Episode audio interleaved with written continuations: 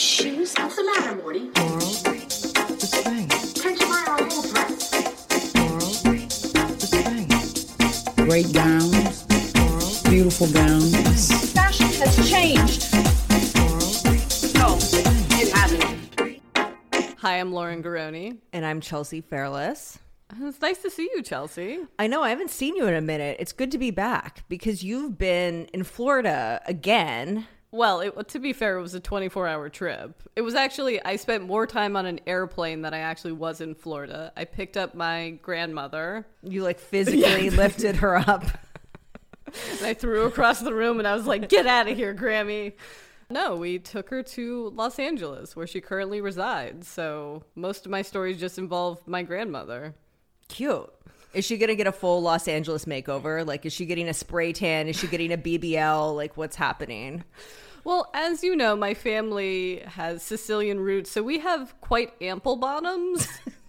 I was on Melrose Place yesterday and a construction worker whistled at me. Oh, that's cute. What a throwback. How 90s. Actually, I don't think that's cute. I think street harassment is toxic. Fuck the patriarchy. Although I was like, what if he wasn't whistling at me?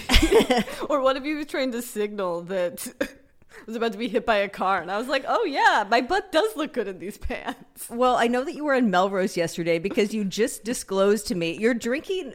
What are you drinking? Uh, Some sort of Alfred beverage. Alfred's has a tea room, I guess. I was going to the Frame Denim store, but they weren't open until 11. God damn it. And so I went to Alfred's tea house and I got a milk tea. You got it yesterday. You put it in your fridge and you just disclosed that you were drinking a day old beverage. That is fucking disgusting. You're probably going to like shit your pants during this podcast. I almost did yesterday. Wait, what? I had to Oh, vac- shit's getting real. Did you wait? oh, I had to vacate Melrose Place because I was like, oh, it's happening. And I was driving home. And just like, I was like a minute from my house and I was like, it's happening. And I just, Because you know when you get like close to your house, your body just like goes into crisis mode. I can't believe I'm saying this on the podcast. It's Um, fine. You could always cut it out if you're embarrassed later. But I didn't shit my pants. That's great. Love a silver lining to this story. But I am drinking a day old milk tea Earl Grey that might have been responsible for that. So we'll see. Oh, I love that for you. Anyway, what have you been up to? I also took a 24 hour trip. I went back to Vegas again because my mother in law is visiting, and we went back to Katy's show. Because that's what one does with mother in laws. You take them to Vegas. Yeah, it was cute. Have you come across a Sex in the City slot machine? No, because I'm I've only been in fucking Resorts World, which is the hotel complex casino that Katy's show is in. But while you were there, I sent you because it came up on my TikTok that for some reason Kylie Jenner's Birkin is in Resorts World. Okay, it is, but I didn't actually notice it because the Birkin is located in this hallway that I think connects two of the hotels or one of the hotels to the casino or some shit. And across from the Birkin is Liberace's piano, which let's face it, like pulls a lot more focus. Like you can't even see the Birkin. I think that's a generational shift. Yeah, well, it's also an ugly Birkin. You've seen it. Yeah, it it's I wouldn't say it's tie dyed. It's It's something. It's There's something wrong with it. it's definitely a Birkin that Kylie Jenner was willing to part with. Yeah, it was bringing the rest of her collection down. And yet they didn't want to sell it on Kardashian Closet just yet. yeah. This is the purgatory for their accessories. Oh, but I forgot to tell you, Lauren. I played roulette for the first time Uh-oh. because I'm I'm normally like a slot machine girl because I don't like anything that involves like skill or strategy. I like a low buy-in. I like to just sit there and press the button. As opposed to the high skill set of roulette. Well, that's true, but at least there's a higher buy-in. But you know, Lauren, I fucking won, bitch. I won twice, and you know what numbers I won on? My birthday. They were Taylor Swift numbers. Can you guess what they are? Did she have an album named 12? No, 17? this isn't fucking Adele. What are the numbers associated with Taylor Swift? Okay, 22. Have you heard that iconic song? Oh yeah, yeah. 22 won. And 15, another iconic Taylor Swift song. I also won. I have to go to Vegas to finally see Katy Perry as well. Oh, God, I'm going to see it a third time. it was cool, though, because this time I was sitting next to Shania Twain, who was wearing like a wide brimmed, like brown hat. Like it looked very like Ralph Lauren, Indiana Jones sort of vibe.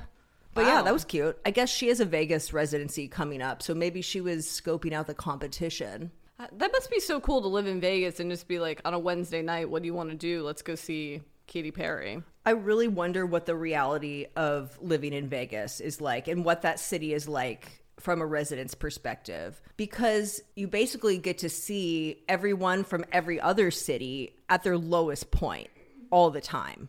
Right. And I wonder what that does to you or if you're just kind of immune to it. Well, you know why Vegas doesn't have balconies or windows that can open. For the same reason that Parsons doesn't. Yeah. It's so fucked. Like the windows at Parsons open like five inches. Like you can get like an arm out, basically. Anyway, we have some calls. Ooh. Uh, we got a couple good ones this week. Let's start with this one. Hey, Chelsea and Lauren. My name is Luke. I've become a fan of the show by eavesdropping on my wife while she gets ready for work in the morning. I really have loved your show. I really loved your Scream episode and would love to see more dedicated episodes to new movies coming out. Speaking of suggestions, I think for the Patreon, you guys should do an every outfit episode on Elaine Benes's incredible fashion throughout the run of my favorite show, Seinfeld. Thanks for all the great work. Bye. Go off, Luke. How did you get, if you're listening from your wife's podcast, how did you get our hotline number? Did you like take her phone, look at the episode notes, and go, okay? Luke has become a real fan. It's really a shame that Luke is taken because I think he seems like a the kind of guy that our, our single female listeners should be dating. What about me? Aren't I the number one single listener here at the Every Outfit World? You are Luke. If it doesn't work out with your wife, Lauren is is ready and willing. And I will talk about whatever film you want at nauseum. because to be fair, we started this podcast because our loved ones were so fucking tired of having to hear us talk about pop culture. Yeah, and yes, we will be doing more dedicated episodes to films on the Patreon for sure. We will definitely consider an Elaine fashion retrospective. Talk about someone that's gotten a fucking glow up. Elaine Benes or Julia Louis Dreyfus? Julia Louis Dreyfus. I mean, Elaine kind of did too throughout the course of the show. Early season Elaine is is not the same as final season Elaine. No, it's a lot of like things one's art teacher would wear. Those Yeah. early season smock dresses and Yeah, it was a lot of sacky denim. It was a lot of barrettes. All right, on to the next. Greetings, ladies, all the way from Bangkok. I saw you were doing an episode on the famous newspaper dress. If you go to First Dibs, the Sex and the City 2 dress they used in the movie is for sale. It can be yours for $245,000. So I'll race you to it. So I've pulled up first dibs, and this caller is correct. You can buy the Sex in the City 2, not the Sex in the City, but the Sex in the City 2 dress for $245,000. what is this person smoking? I think it's worth it for the one on Sex in the City, but I think Sex in the City 2, that's like an $80,000 dress. Did Sarah Jessica Parker wear this herself? Is that why it's a quarter of a million dollars? No, but they had to find a different one. I think she wore a sample on the original show. It wasn't Right. a piece that they had in the archive. It was something that they had to source when they made the second film. But also, I was disturbed to discover that there are other newsprint things on First Dibs. There's like a cropped denim jacket that is $38,000. What the fuck? And there is a fedora that is $42,000.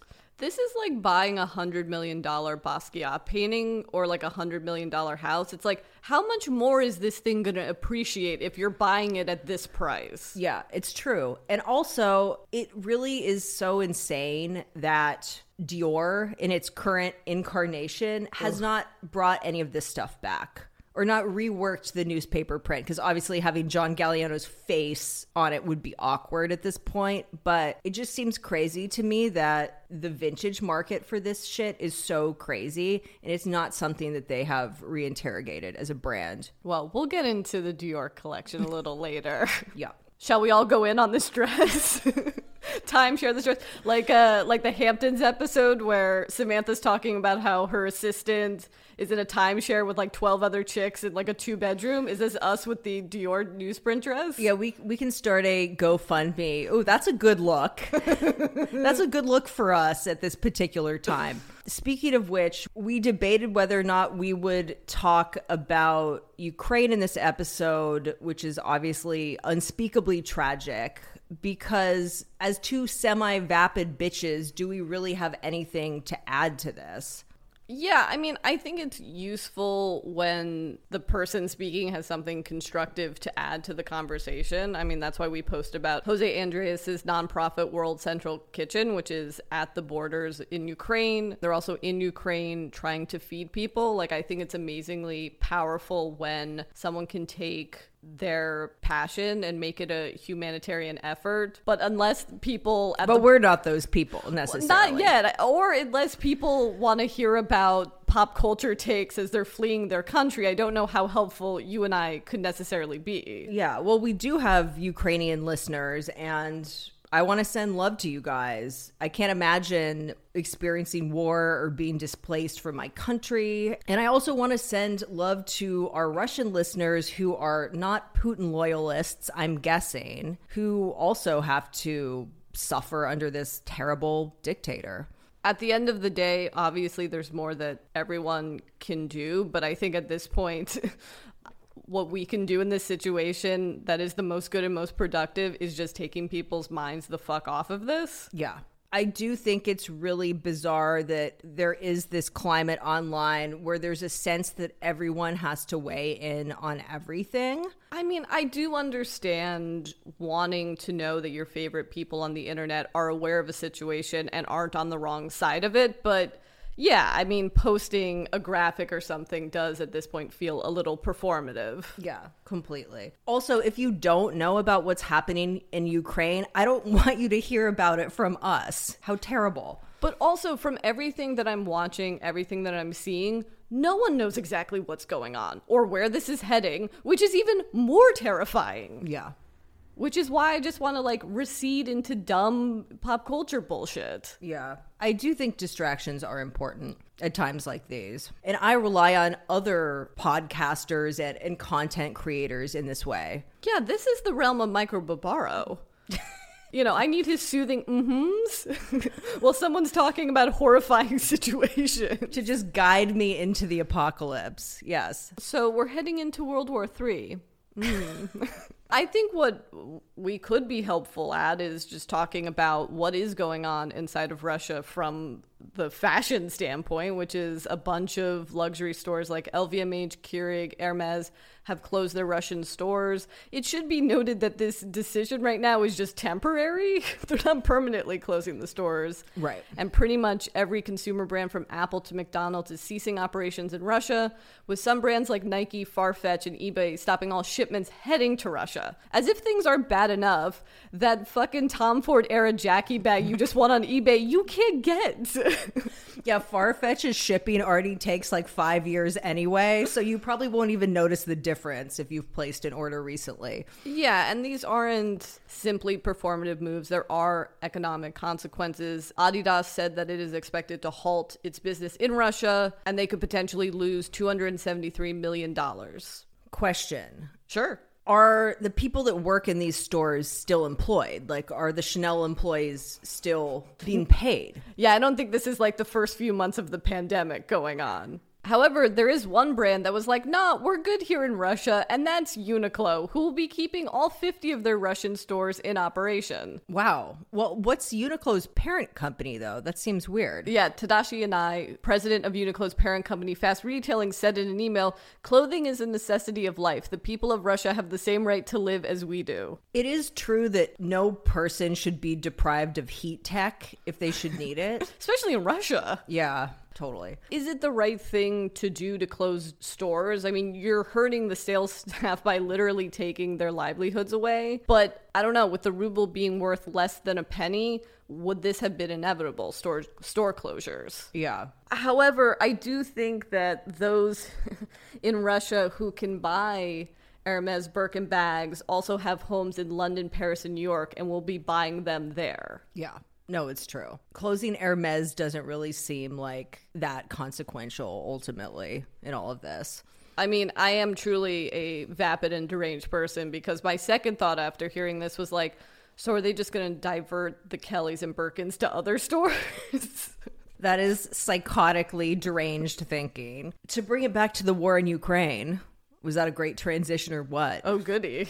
Another fashion related aspect of this is that there has been debate online this week around Fashion Week. Should fashion shows happen during wartime? What do you think? Yeah, I don't really see people debating whether TV and movie production should continue because of this conflict. Yeah. I don't know why it's specifically about Fashion Week other than the timing. Like, this wouldn't be a comment if Fashion Week happened a week before or a week afterwards. Well, speaking of timing, there's always wars going on at any given time. But I think that one thing that people should really consider is not only is fashion an art form, but it is an industry that employs tens of millions of people throughout the world. So it is important whether or not you think it's frivolous. Like, I get it. No one needs a Schiaparelli gown for warmth. But at the same time, I think people are very quick to shit on fashion all the time. And I think that, I mean, I've always thought that that's in part because it is one profession that is dominated by women and gay men. Wow. It's true. Yes, there are straight male fashion designers. Shout out to Ralph Lauren. So, what you're saying is that fashion doesn't get any respect? This is your Rodney Dangerfield point. It doesn't. But anyway, I'm over this conversation. What's something less depressing that we can talk about? The Batman? Sure. I awoke on Sunday morning to a text message from Chelsea that said, You saw Batman without me? Which is true. I did go on Saturday morning alone at 11 a.m.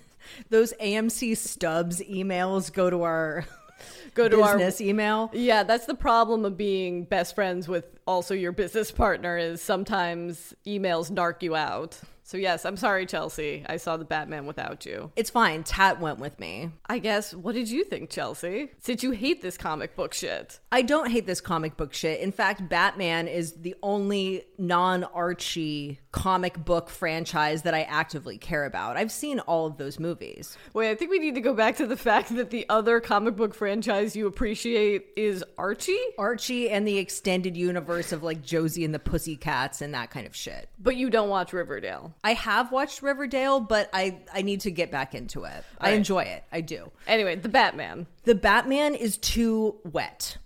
Okay, that's not. Everyone is fucking soaking wet. I get that Gotham City is the most depressing place in the world, but Jesus fucking Christ. Also, Batman is a total fucking downer. He's clinically depressed. he has Kurt Cobain vibes. He's not a fabulous playboy. He's like an anemic recluse that has servants. It's not sexy. Well, okay. I will say what I appreciated about this version of Bruce Wayne is it's more in line with the Michael Keaton Bruce Wayne, which is like, yeah, if this guy is dressing up as a bat and beating up low level criminals, he's gonna be a fucking weirdo. Like, I love a weirdo Batman. I think what they're going to set up, because, yeah, if he is this much of a recluse and continues to be Batman, it becomes fairly obvious of, like, hmm, who do we think Batman is? The whole point is no one believes that Bruce Wayne could ever be Batman because he's this, like, idiot playboy. So I would imagine in the next film, he realizes he's going to have to develop that persona. Although, how do you go from uh, emo boy to, I don't know, Sigma male? I have no idea, but I also really just want to see the scenes where Batman puts on his eye makeup. when does that happen? Also, I love that we got to see him when he takes the mask off and his eye makeup is all Yeah. fucked up and he looks like a Yohji Yamamoto model or something.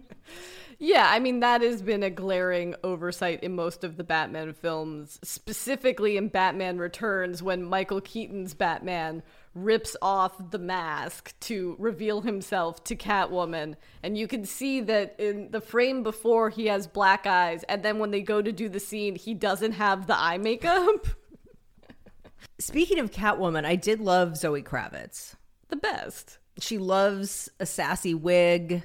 She rocks it. Except, I'm sorry, but this mask was not giving what it needed to give. in the last two interpretations of Batman by Christopher Nolan and now Matt Reeves, because everything has to be so grounded, they have to go out of their way to explain how she can have like cat ears and cat mask. It should be noted she's not officially Catwoman. So this is a sort of pre Catwoman proto costume. Oh, so she just hasn't made Yeah. the cat mask yet.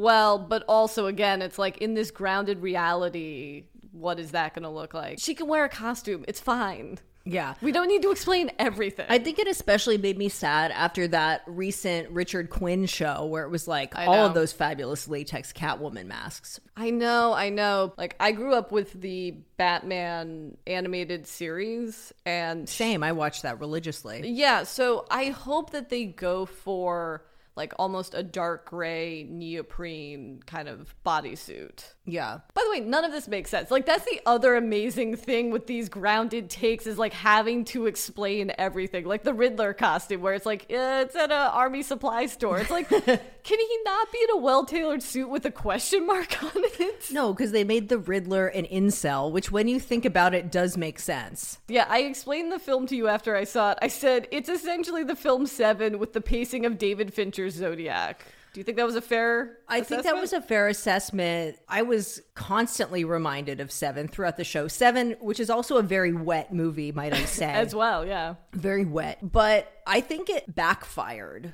because The wetness or the sevenness or the, both. the sevenness because it's like I'm constantly being reminded of a better movie, a more original movie, a more inventive serial killer. Because that's the thing. If you're going to reference Seven, the deaths in theory should be fucked up, and the only one that was as fucked up as Seven was the rat one. Which shout out to that amazing rat actor.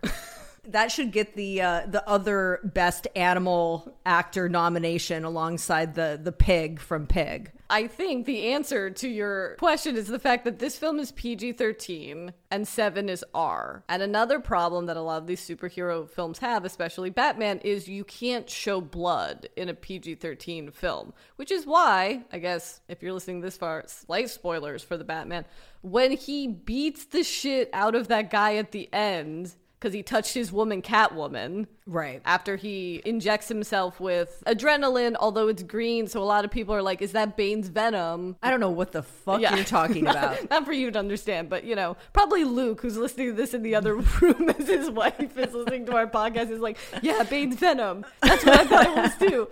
But when they reveal the guy that Batman's beating the shit out of, then even Catwoman's like, whoa, like, what the fuck? This is a little much.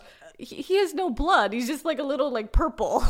Yeah. Which is like, he broke that guy's skull. One thing I did not like was I don't think that Catwoman and Batman need to have sexual tension. Like, this is not a couple that makes sense. Again, Batman is like sad and anemic, and Catwoman is super fierce. Even though in the comics they fuck and are in, in one comic they are married and have a child. I don't like it. Also, I saw all this discourse online about like Catwoman is queer baiting and Catwoman is not the bisexual representation that we deserve. And it's like, I'm sorry, but in this instance, like, let's take what we can get. For Like, sure. Maybe Catwoman doesn't like labels. Stop trying to put Catwoman in a box. Well, this is also because I think in canon in the comic book she's bisexual, and also Zoe Kravitz was like, "Yeah, I, that's how I kind of played her," which I didn't understand until they introduced that uh, Anna chick, and I was like, "Oh, okay, that's what they meant by this." I'm fine with the sexual tension. It's more the fact that she randomly kisses him twice, and it's like, why? Also, the fact that she's a cat hoarder is not hot. Animal hoarding is not hot, honey. Then when she speeds away near the end, spoiler alert, to do some gay shit and like move upstate with her cats, with her one cat, where'd all the other cats go? Chell, the city was flooded. That's all I'm gonna say. Yeah, that's when things got really wet. My other nitpick is when it was revealed that the runtime was three hours, I was like, great, give me four hours of this film. And I will say, mm, the film could have been two and a half hours because I don't know if every reveal needed two reversals. Right. There was an hour in the middle that did not need to be there for sure. And ultimately, I found myself being not really invested with just. I don't know, the corruption, the mafia, basically the central crime that inspired the Riddler to enact revenge, right? Didn't care about any of that at all. That's fine. You you either buy into that or you don't buy into that. Yeah. How have we not talked about Colin Farrell? I, I told Chelsea, I was like, just so you understand, Colin Farrell's in prosthetics and you won't be able to recognize him. He is the penguin. When I did see the, the film, I did forget about that again, and I had to Google in the theater, like, who plays the penguin.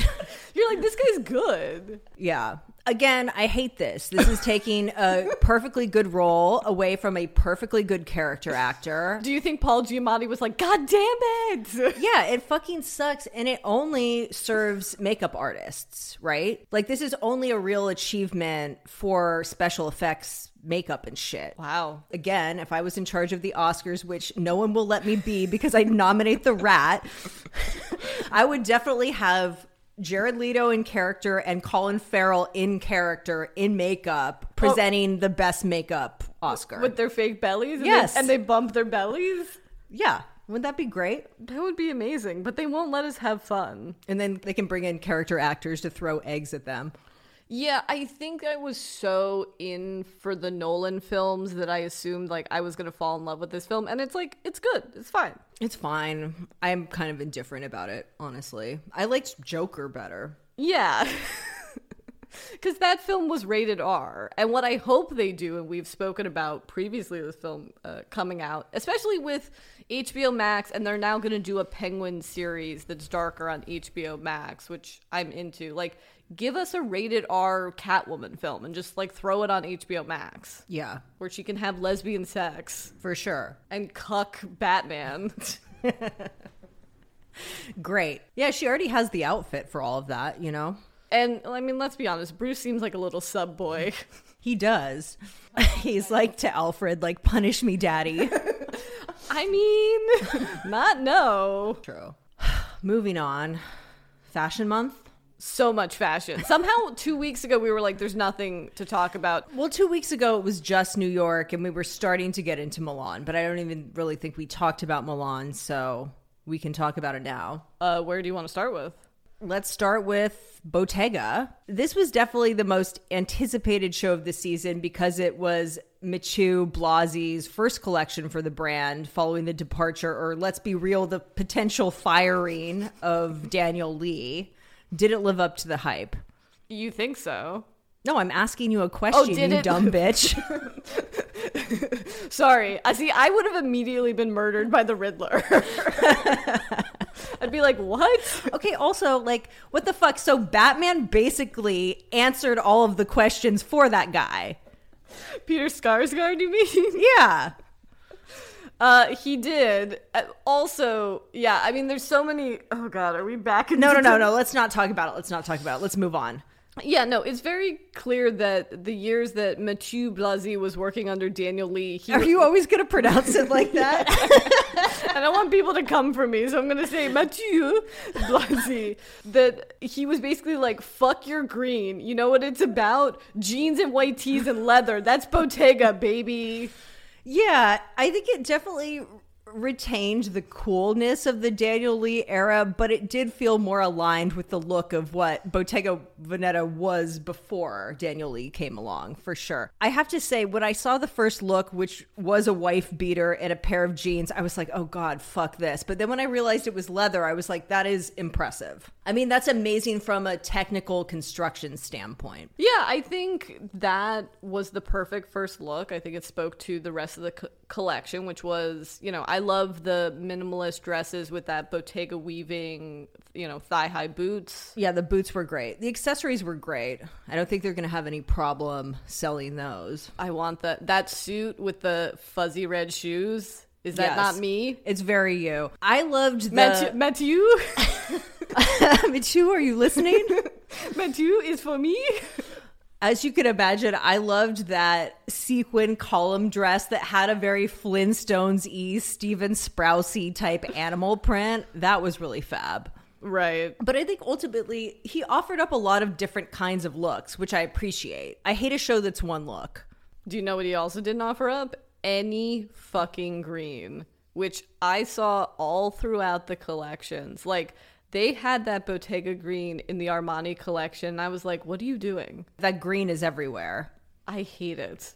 I don't hate it. I think it's a great shade personally, but we, we have seen a lot of it. Uh Gucci. I don't have many thoughts on it. I thought it was fine. I think, you know, Alessandro Michele is is keeping on with his Michele-ness. Yeah, I don't know if anyone else is experiencing this. Clearly you are, but I think we've just ingested so much Gucci content within the last 6 or 7 years or how long however long it's been since he was appointed as the creative director and I'm starting to OD on it. Like he's a brilliant designer, but I feel like this brand is very overexposed and I'm just not vibing with it as much. And I feel in general that there is a turn, and maybe I'm speaking personally. I know you feel this way too. I just want more like really beautifully constructed minimalist clothing. And I think that Tom Ford did this really well in the late 90s and early 2000s. And I'm just like, you can only handle so much maximalism.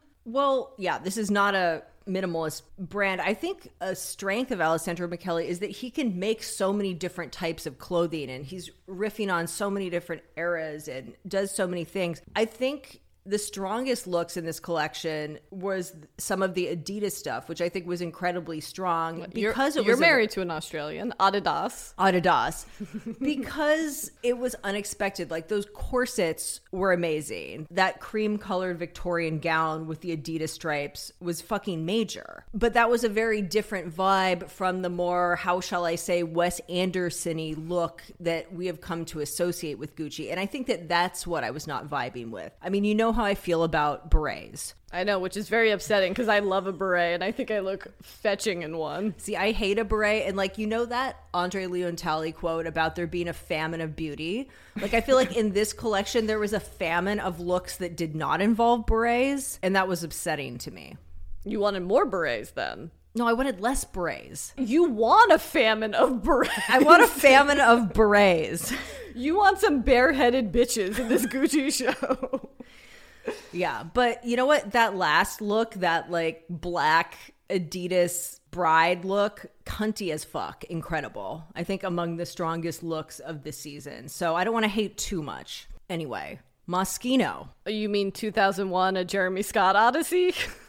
Yeah, maybe the coolest non Balenciaga set of the season. Right, which was made to look like the scene in 2001, A Space Odyssey, the bedroom scene. which a reference I love. Look, it was not my favorite Moschino collection, but I think there were some fierce looks. I liked the dress that looked like an armoire, and I feel like a lot of people really love to hate on Jeremy Scott despite the fact that his work has been so influential and in many instances ahead of its time. I feel like we have to respect Daddy. He's definitely giving us shows that are fun to look at. And he's definitely thinking about not only the collection itself, but how it will be presented through very specific references. And the fact that he came out in a 2001 Space Odyssey spacesuit was incredible. And also, The uh, model, Stella yeah. Maxwell was like cradling some sort of baby astronaut. That was pretty fab. But I do find the prevailing internet argument that he was copying Beauty and the Beast to be very simplistic. I think it's more likely that he saw this show that's at the Met right now that I recently saw, which was about the relationship between the films of Walt Disney and the French decorative arts. It's really amazing, and everyone in New York should see it. So they basically take like all this 18th century Rococo furniture and stuff and then juxtapose it with like or concept art and shit like that. So yeah, Disney is obviously part of this collection, but it's part of a broader lineage and I think that so often that gets lost in these debates online about appropriation and copying and shit because people's references just don't go that far back. Yeah, you're saying there's a lot a lack of context in our world right now? There is, and a lot of times when people say, oh, this designer copied that designer, I'm like, that designer that you believe to be the originator copied another designer. Yeah. But people are just so chomping at the bit to narc and like call people out, I think. Even though they have no real sense of like the true historical context of something. Well, that's the diet Prada-ization of internet culture. Yeah. Um, I will say I did not care for the guilt without guilt. No, no one, need, no one did need that. It also reminded me of Gilt Groupe. Is that what it was called? Gilt.com. No, it still Yeah. exists. Kathy, my mother is an uh, ardent uh, Gilt.com shopper. Do they still have the same sample sale model where it's like you have to show up for a drop, like it's Supreme or something? No, I think you can just kind of go there. I think maybe they they dropped that. But, you know, guilt without guilt is a real daddy MPK pun. Look for that in season 2 of And Just Like That. And then yeah, the made in Italy like French made look I also did not care for. Great Halloween costume though. Yeah. Saint Laurent. I was very anti Anthony Vaccarello's vision of Saint Laurent at first, but now I'm all in. Until now, I know. Incredible. What a fucking glow up. This is what a fashion show at Paris Fashion Week should look like. Which is in front of the Eiffel Tower. Well, which is just like perfect and cunty and glamorous and French and aligned with the history of the brand because uh, while I love Saint Laurent's accessories, I never really like the ready to wear that much. I especially loved those ruche dresses with the rosettes that I felt was more Vaccarello's interpretation of Tom Ford's first YSL collection that had very similar dresses. Yeah, I loved the fake furs. I'm so thrilled that we're getting so much innovation when it comes to faux fur, both from just like a technical standpoint of like the fur itself and from a design standpoint. It's really cool to see. And I also loved that there were Daiki models in this show and you know Omira in the in the smoking tuxedo and older models and yeah it was cool there was definitely some stylistic overlap with the Laquan Smith show that we also really liked Yeah. from New York I also feel throughout a lot of the Paris collections, this and the Row collection was a lot of 1980s kind of silhouettes or references in layering that wasn't annoying. Because I feel like a lot of times in the past when the 80s have been referenced, I hate the silhouettes presented. yeah the silhouettes were great and very much a departure from what they usually do. You can actually imagine these clothes on women of all ages, which is cool because normally Saint Laurent shows turn me into Bette Midler in the First Wives Club, where she's like, "Who are these clothes for? Some anorexic teenager? Some fetus?" Like that is that is how I usually receive these clothes, but this this wasn't like that. But I will say I was very surprised when they recently named Barbie Ferreira as their new beauty ambassador because Saint Laurent clothes only go up to a size 10. So you're telling me that this woman is pretty enough to wear your makeup but like can't actually buy anything in the store aside from a handbag. It seems like there's a disjunct there that should really be addressed. Well, we'll have to wait and see. Yeah. What do we want to go to next? Maybe Dior? Particularly this season, I've been reading all of the Vogue reviews for the fashion shows, and I'm astonished at how much they go out of their way to not discuss how ugly this fucking collection is. And I understand they can, but they go out of their way to never mention that there are women in fucking football shoulder pads, which I enjoyed way more when Alexander McQueen did this.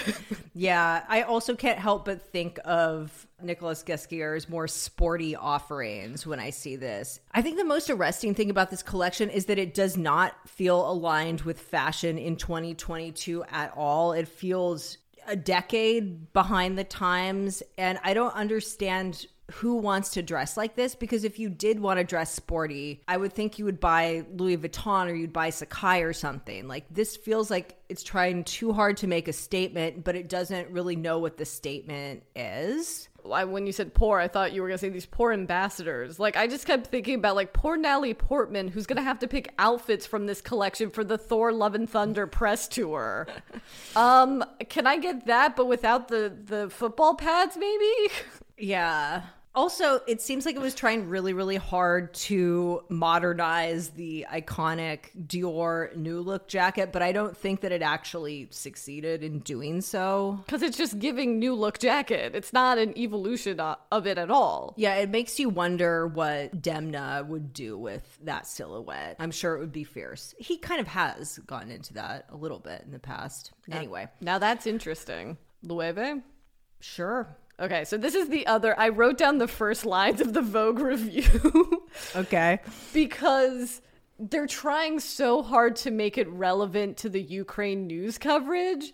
And obviously, with the Loewe collection, it's like, how can you do that? And this is how they do it. In times when reality becomes outrageous and nonsensical, it's only logical that fashion should start to reflect illogic, illogic, illogicity. I, that's not even a word. They're trying to say illogical. they don't use the word illogical, they say illogic T. Just let it be a fucking cool surrealist collection. We don't need to connect this to Ukraine. No, we don't. This was a very unexpected collection from Jonathan Anderson, who's one of my favorite designers. He's your boy. He is. He may, might be my favorite accessory designer, but I think this was so surprising because it was much more Instagram friendly than most of his collections, which is not to say that I think that he designed it for Instagram, which is an epidemic happening amongst fashion designers in this day and age. But I saw this show get a lot more traction online than a typical Loewe show. But that's also because it's good. I really loved it. Are you gonna dress in a balloon knot titty dress? I liked the one that had like a photo, like a digi print of a woman's body. I thought that was really gorgeous. And I loved the dresses that had the molded plastic lip shaped corsets that kind of reminded me of that famous Issey Miyake molded plastic corset. But that was really beautiful. I hope that someone wears one of those to the Met Gala. well, I was thinking, I could only imagine Molly Rogers sitting at home looking at that collection, being like, God damn it, that needs to be on Carrie. Like, that is such a Carrie look. That's how Samantha should actually come back. Can you imagine? Honey. Yeah, it was really cool. And I loved the J.W. Anderson collection as well, which didn't have a fashion show. It had a lookbook shot by Juergen Teller starring our girl Hari Nef, Rabbi Jen. We need the entire Carrie collection. Someone get this to us. It's so good because a large part of this collection was devoted to the film Carrie, which we're obviously obsessed with. And I need all of that shit. I don't know if I need the bag more or the button down shirt that has the visual of Carrie like before pre Pig's Blood. Now, do you think it's too much if you wear those two things together? I'd wear head to toe. All right, what do you want to discuss next? The row. So they showed a resort collection because they already showed fall in a lookbook. It's the first time they've done a runway show in two years. They decided to come to Paris. I Great. love I love that they did no interviews. There was no press release. They were like, just here's the collection. The clothes do speak for themselves. As an American, I will say, I do love to see an American go to Paris and fucking kill it. And that's what our girls did with this show. Yeah, as I said before with the Saint Laurent show, this was the other show I saw kind of cool 80s influences. It felt a lot like, you know, the Japanese designers like Yohji Yamamoto who showed in Paris in the 80s, like that kind of drapey, oversized yet fitting kind of coats. Yeah, he also had a very beautiful collection this season. But with the Row's show, there was also an element of surrealism here because the sleeves were so long that Yeah. it made the model's arms look like spaghetti noodles, kind of. But ultimately, everything was very grounded and, and wearable. I also loved the really exaggerated 70s collars and the shocking inclusion of pillbox hats, which who saw that coming? Because that's the sort of thing that you rarely see outside of a kitschy context. Like that's a very Jeremy Scott type thing. Yeah, that's usually done in a satirical fashion. Yeah. So I think it was fun to see the pillbox hat like this. Anyway, Valentino. I mean, if this isn't us as a collection, I don't know what is. Half pink, half black. Yeah, there's something for both of us. What a time to have an all pink collection. I don't know if it's the best time or the worst time. The shade of pink was insane, though. It was developed with Pantone specifically for this collection, and it was beautiful, although I feel like it did kind of burn your corneas at a certain point. Is that what your eyes are called? Uh, Retinas? Yeah. Whatever. Your eyes. Yeah, I just I love simple, beautifully constructed clothing. really really beautiful i i loved seeing penelope tree model in this show one of the all-time greats that finale look that kristen McMenamy wore with the hot pink cat eye was i think one of the best finale looks of the of the season. Yeah, I mean, I hope Zendaya or someone has the balls to wear that hot pink cape. i'm sure she will. I'm sure law roach has already called the entire collection in. Well, I mean, she was at the show in that hot pink color, so. I wonder what people are going to do for oscar looks though because only one person can wear this color Someone will get a black one, someone will get a pink one, and then I guess maybe someone will just get a custom in another color. I don't know. I mean, we're only a few weeks out from the Oscars. I'm very worried people are going to dress boring. They always do. I know this is our point. Um, I also noticed that Valentino is doing their own version of that like Bratz doll Versace heel. Oh, I didn't even notice the shoes. Yeah, I saw one of the detail shots and I noticed that and I was like, oh, okay, so this is going to be a thing for the next few years. There's a lot of shoes that look like doll shoes. Even those Bottega shoes looked vaguely Barbie esque or something. Right. It's about the shoe being sort of like puffy and molded in a way that feels exaggerated. Uh, which actually, I want to say, puffiness is a trend that I'm really enjoying in accessory design and in furniture right now. I'm down for everything to just be pillowy and squishy and fab. You want that puffy lifestyle? Yeah. Time to get into Balenciaga? Sure. Show of the season, which was also the case last season, even though the staging of these two shows couldn't have been more opposite. And it was unintentionally relevant. I mean, this was already pre-designed, the, the show, for those who haven't seen it. There was a separation of glass between the models and the spectators of the fashion show to make it seem like they were in a snow globe which was going to be his comment about climate change, but then it became a comment about the current refugee crisis, of which Demna is a refugee. Yeah, especially because the models were also carrying trash bags or leather bags made to look like trash bags, which Which, of was course, Kim Kardashian got on Instagram stories and was like, look, I got one of the trash bags. Kim also had an incredible look, which we can get into in a second. But yeah, what a beautiful show. I mean, terrible conditions for the models, but visually astounding. But it also did remind me of me when I was in college, like walking to the laundromat with a trash bag full of laundry, trudging through the snowbanks of Williamsburg. Yeah, I mean, I love that you can't see the clothing through You the could snow. see you could see enough. You can- yeah, you you can see what you need to see. yeah. Louis Vuitton. Oh. A show I thought I would have no notes on, but I have a lot of notes. Oh, did you not like it?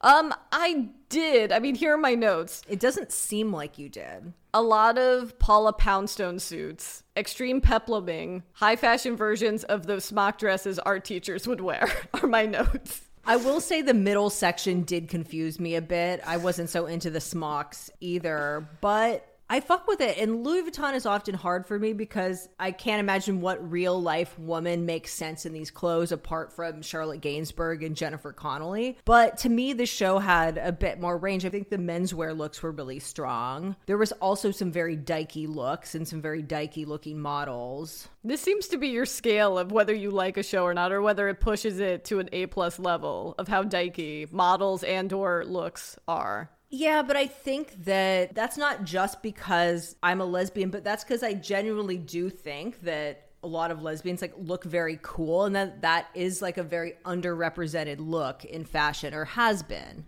And I do think that Demna from Balenciaga has been instrumental in ushering in the shift in terms of having more gender nonconforming looking models and a more quote unquote butch vibe being considered aspirational in high fashion. I think it's cool. And Miu Miu did a very similar thing. Both Louis Vuitton and Miu Miu showed like dykey, like flight leather flight jackets and shit.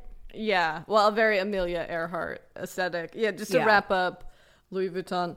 Uh, you know, yeah, we've said that these are clothes. Previously, we've said that these are clothes that only Jennifer Connelly could wear, but now I think that these are clothes only Emma Chamberlain could wear. Like, you need to be thin, rich, and 20 to look good in this shit. I don't know. I disagree. I think it's cool. I'm into it. I think I can imagine the coats and the the suiting and stuff like that working on older women. But the styling with Louis Vuitton is always bonkers.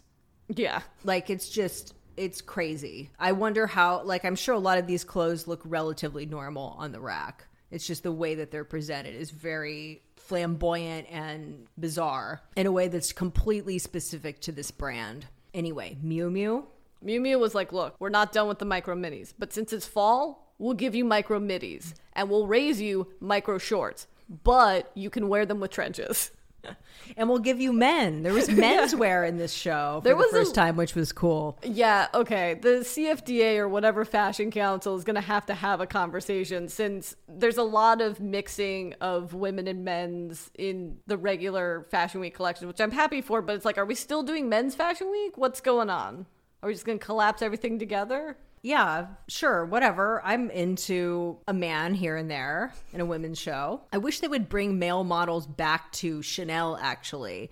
Not because Chanel menswear has ever been good, but because I always found it to be really campy to see like the fucked up outfits they would force them to model in. Like it was full Zoolander shit. And that beautiful boy that Karl Lagerfeld left a portion of his estate to, which we won't dive too deeply into that. Yeah. Anyway, back to Miu Miu. I don't know if I have much to say about it. Again, I, I appreciate the menswear looks. I like that they built upon this existing silhouette from last season, even if it was overexposed. They did something different with it, and it was cool. I do feel slightly bad for them because obviously that Miu Miu Micro Mini, as we discussed in a previous episode, got overexposed just two weeks ago, and they have been, you know, making these samples for months. Yeah, but this is a fresh mini. It is a fresh mini, but I've noticed that Prada and Miu Miu are kind of leading the way, which is just not doing wholly different collections season to season, evolving some looks that were present the previous season, Yeah. which is nice. Yeah, Balenciaga's doing that too. I mean, that's uh, I think that's a sounder approach to design. Although Prada is one of the few brands that can just do a hard pivot and get away with it. And that's that. Now on to Kardashians. Sure. Kardashians Anonymous. This is a case for the FBI. So it has to be said that Julia Fox has dominated Fashion Month. I mean, this woman should be betting on stocks because she got in the Kanye relationship at the perfect time, and more importantly, she got out. she got out high. She got out high, and now she's at a position where really good brands will loan to her, and she doesn't need Kanye anymore. yeah. And I think that people are hating on her because she looks so fabulous and they're jealous. Yeah, I mean, we didn't even get into that interview that she did where she said she lost 15 pounds during the course of her like three week long relationship with Kanye. Yeah, yikes. I'm sure it was stressful. I've been loving following her fashion week evolution. I think it's been really entertaining and cool. Also, Kim. Kim made two pivotal fashion show appearances at Prada I know. and at Balenciaga. Is she going to start wearing Prada? I would love for her to have more minimalist looks like that. Yeah, but it seems a little weird with her body. It's Yes. kind of hard for me to reconcile how that would work. Exclusively in Prada leggings. Yeah, I, I just, I don't know. I don't see that. Her look at Balenciaga was incredible. You, you saw the video of her walking, right? Which She makes little creaky noises. Well, the creaky noises, but also people are like, she can't even walk in that. And I will say that I think she's purposely walking slow, one, because I do think it's constricted, but two, she's walking in a way that she can be photographed in the way that she wants. sure. You're just seeing it in motion, so it looks fucked. And if there is a time to wear an impractical, uncomfortable outfit, it's a fashion show because fashion shows aren't award shows. You're there for an hour. And then they can cut you out of the uh, bodysuit, which is apparently what they had to do. Well, it's a bodysuit, and then they put tape all over her. So yeah, I would have actually loved to see a video of like what happens. Are we cutting you out of this? Did someone take enough of the tape off to get to the zipper of the bodysuit? Is this in Kim's archive? It is. She posted on her her Instagram stories that she took it, right. that it was cut off her, and that she took it back to LA. So Kanye West released a music video for Eazy, Yes. a very celebrity deathmatch aesthetic. Yeah, I never took him as one of those like Edward Gorey, Tim Burton freaks, but apparently he is. I love that the when I was watching the music video, the first comment, the top comment for the music video is, "Bruh, I just know this shit is gonna end up in court one day." And the person commented this because a big narrative of the music video is that he kills Pete Davidson. We don't see the act of the killing, but he is He's holding his head in one scene, and then he apparently like buries him alive or something, or, Or it looks buries like he's buried, head. or buries And- the head. and then puts seeds. And I feel like people are not talking enough about this, which is he puts rose seeds in his head and roses grow out of them and Kanye cuts the roses, but the last shot of the music video which I've seen no one speak about is a claymation version of that truck that showed up to Kim's house on Valentine's Day with all the flowers. Yeah. So he's saying that those flowers came from Pete's decapitated head, which again, this is such a one-sided feud because it's like, bro, the day before you gave your wife flowers, she was in New York on a dinner date with Pete. It's just dark. It's creepy, and not in the way that Kanye is intending. I believe it just comes off as immature and obsessive and uh, embarrassing. I think. And still, no one wants to fight with him. Still, uh, from what sources are saying, Pete Davidson thinks this is funny and isn't engaging, which is only going to make Kanye go crazier. Yeah. Uh, Kanye also has a new girlfriend. Chaney Jones? Do we know who she is? Because I haven't so much as Googled a 10 things you didn't know about Chaney Jones. So funny you say that because she posted on her own Instagram stories some facts about me. No. Yes. this is how much we've evolved in social media celebrity culture that now girlfriends of celebrities are like, I know that you're you've gone to my Instagram page because you're like, who the fuck am I? Let me just tell you. Some facts about me. I am European, French, German, West African, Nigerian, and Guyanan. I am the COO at First State Behavioral Health. Website is in the bio. Wait, what? I am currently getting my master's in counseling, maintaining a 4.0 GPA. No, I have never had surgery on my face. I was born like this. Five, I'm 24 year old Virgo, born on August 28th from Dover, Delaware. I think this is a little too much personal information. And then she posted a story of her backside. She says, I think I'm 20 here. This was before my BBL. So, like, good on her for admitting she has a BBL. Yeah. Unlike certain Kardashians, allegedly. Uh, same face, same nose, lol. I've never been in denial about surgery. And to answer everyone's questions, yes, I had a BBL, but I've always been thick before surgery. All right. All right. It is kind of perfect that Kanye is dating a Kim clone, as there are so many of them to choose from these days. So, this will just continue. Yeah, but I'm excited for her to get her makeover, which hasn't happened yet. I mean, she's kind of in line with the current Kanye aesthetic. I mean, she's not in a Balenciaga bodysuit, but she's just in something. No, like- no, she's literally worn Balenciaga bodysuits. It's Well, just there you go. It's not. It's like she was doing this look on her own. She hasn't Yeah. gotten like the full Kanye treatment. Like it's Ah. still there is still an aspect of it that's like a little bit like that what you ordered versus when it arrives meme. It's so mean. It's true though. okay. So, you watched the Kanye documentary, which I did not. Would you like to tell me about it? Yeah, I mean, You sounded like Julia Fox there. Would you consider yourself Ye's muse? I mean, yeah, kind of. it really is a documentary that requires you to be a fan of Kanye West because it's too long to sit through. Otherwise, you have to really care about his first album for it to be exciting because so much of this takes place before, like pre fame, because the guy that was making this documentary has been doing it for 10,000 years. You know, met Kanye when when he was just a local Chicago-based rapper before he moved to New York and started producing songs for other artists. Thank God he chose him instead of someone else to start filming for over 15 years. Yeah. So, what you're saying is deep cuts only, this documentary. I think so, but its central thesis is a weird combination of like never give up on your dreams and persist despite everything because that is really what Kanye did. Although Kanye is also a musical genius. So There is that. I don't know if the same can be said for everyone that is pursuing their dreams or has a dream.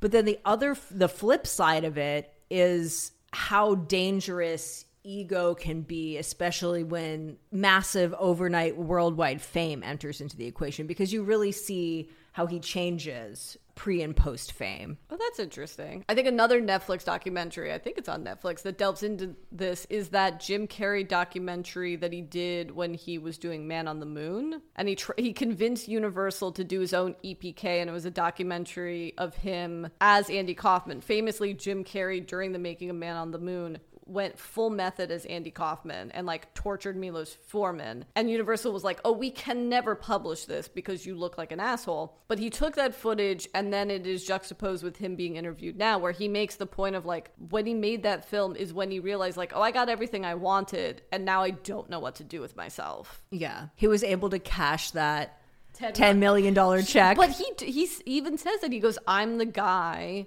that wrote a ten million dollar check to myself." For those who don't know, Jim Carrey famously, when he was at his brokest, living on his car, wrote a $10 million check for himself, put a date, which was like a month before Ace Ventura came out. It's like, it's something crazy like that. But yes, he made $10 million for Dumb and Dumber, Ace Ventura, one of those before the date that he had years before wrote on the check.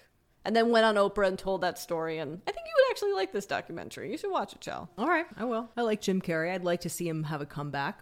And lastly, our ladies, the Kardashians, covered Variety magazine Yeah. in a promotion for the new Kardashian series. When does that come out again? I think April 14th. So it's Oh, a it's little still far. Uh, yeah, it's a little weird that this cover's coming out now, but the the profile of them hits upon the reason that we kind of do this segment, which is that they changed the very nature of what fame and being a celebrity meant. Yes. And we feel that that is worth investigating. Obviously, the quote that has gone around in the last 24 hours is when Kim says, I have the best advice for women in business. Get your fucking ass up and work. It seems like nobody wants to work these days. This is a high camp moment. Also, because right afterwards, Kourtney's like, yeah. Yeah, bitch, I feel you. It's like she's talking about you to your fucking face. And then she, then Khloé goes on to be like, yeah, and if you're the smartest person in the room, you need to go to another room. And I'm pretty sure that at the poosh meetings, Kourtney may be the smartest person in the room.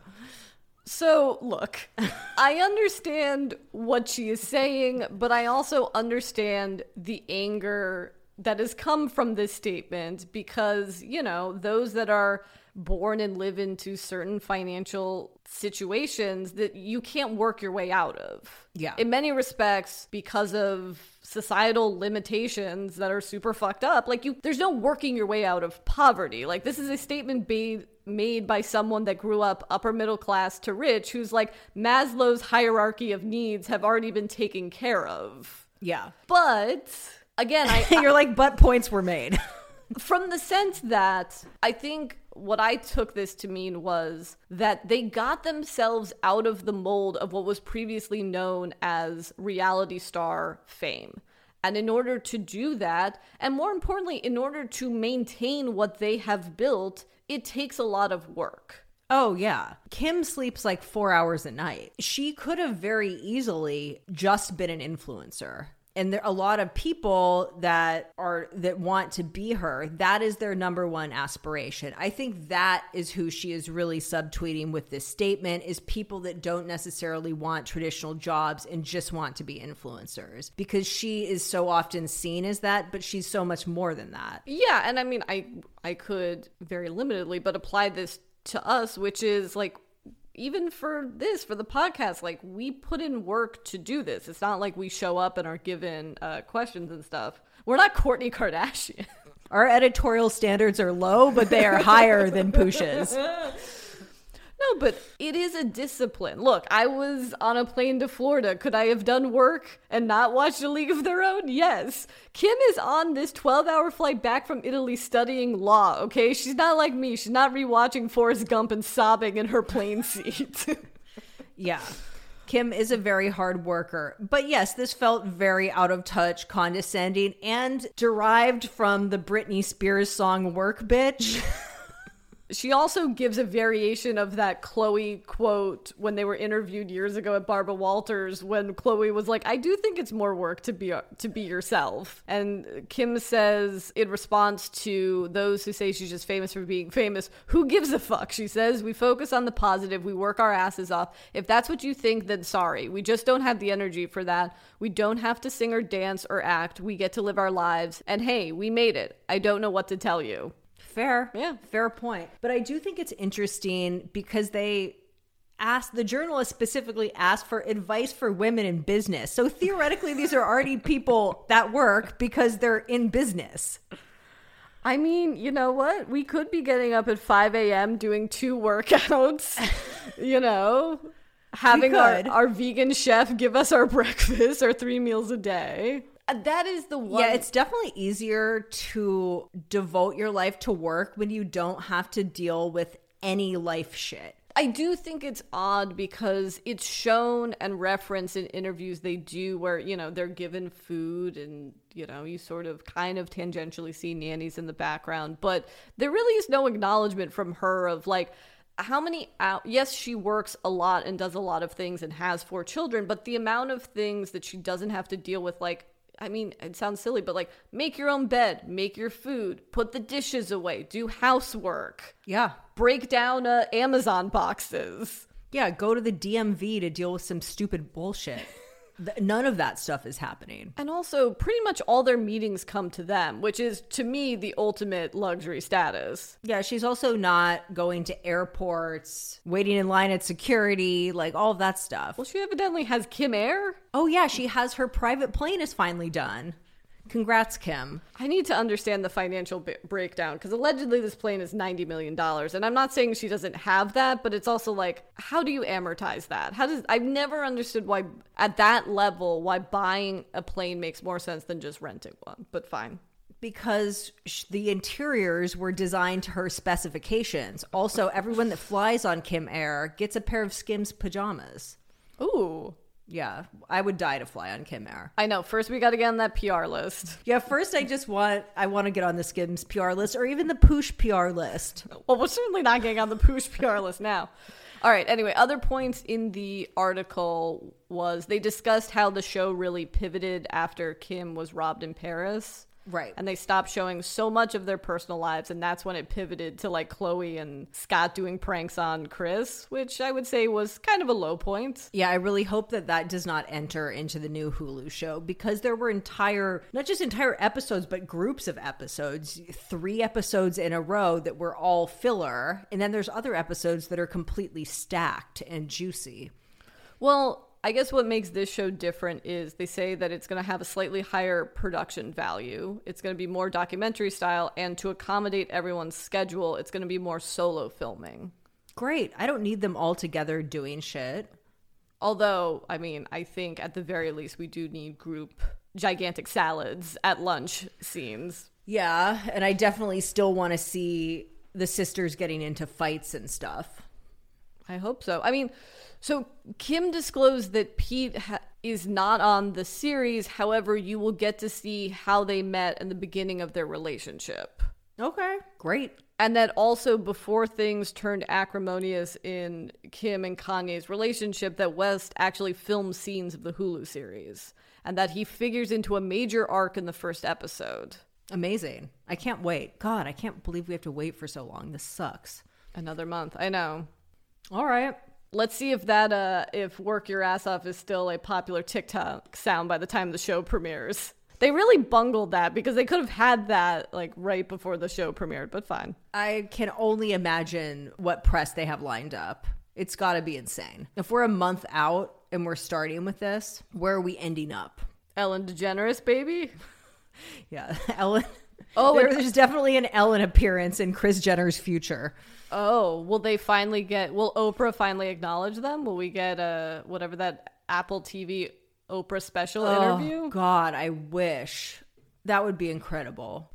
All right, guys, that's it. Do you have anything else to say, Chell? We've covered so much ground, I feel. Oh, I did I did forget to bring up one thing that I thought you'd appreciate during our discussion about Batman, which was In the middle of the film, Tat leaned over to me and, in reference to Batman, was like, Does everyone know that he's John Wayne? and I was like, You mean Bruce Wayne? And she was like, Who the fuck is John Wayne? And I was like, I don't have time for this. The Riddler is giving clues.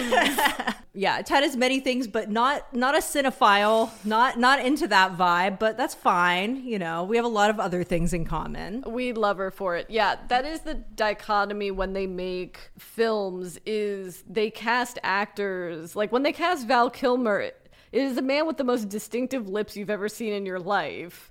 And like Robert Pattinson has a very distinctive jaw. You would think that you know Gotham residents would be like, "Hold on a second. One would think, but no. Anyway, such a fun ep. I want to dedicate this ep to Luke, our uh, fan.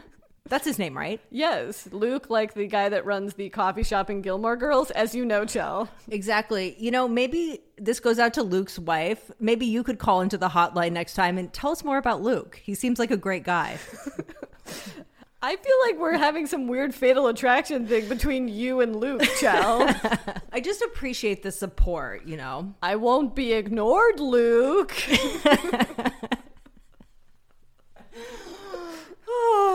All right, guys. Thank you for listening as always. Luke was like, I just called to be nice. I didn't want to be referenced this many times. Now Luke is like every outfit canon. Luke is the new Isabelle Huppert. Wow, this straight man has really captured your imagination. All right. Thanks, Luke. And thanks to all of the other fuckettes for joining us yet again. We hope that this gave you some level of distraction from the harrowing world. And if it didn't, you know, DM us or call the hotline and tell us where we went wrong. All right. Bye, guys. Bye. Wait, what if Luke's bi? what if I just erased his bisexuality by calling him a straight man? I don't know, Luke, can you call back or can your wife call in? Let us know. Uh, because I definitely don't want to erase Luke's potential bisexuality. Luke's like, please stop talking about me. Do we call all of our male uh, listeners Lukes now? I think that's cute. Yeah, we should all be Lukes. For the Lukes in the audience? Anyway, Luke, let us know how you identify. We'll update everyone next week. Luke is filing a restraining order against us. The first restraining order against a podcast. Oh no, what if Luke's wife's like, I didn't even know you called into this podcast. Why did you call in? Luke's wife is in for a rude awakening. She's like, this is like my seventh favorite podcast. I only listen to them after I've listened to everything else. They're Yeah. like fine. They're not great, Luke. Yeah, I don't really want to overstate how much I enjoy this podcast. I only hate listening to the episodes about and just like that. okay. Have we unraveled a marriage? Have we erased a man's sexuality? This has gone so off course. We're legit crying. Why is it so funny?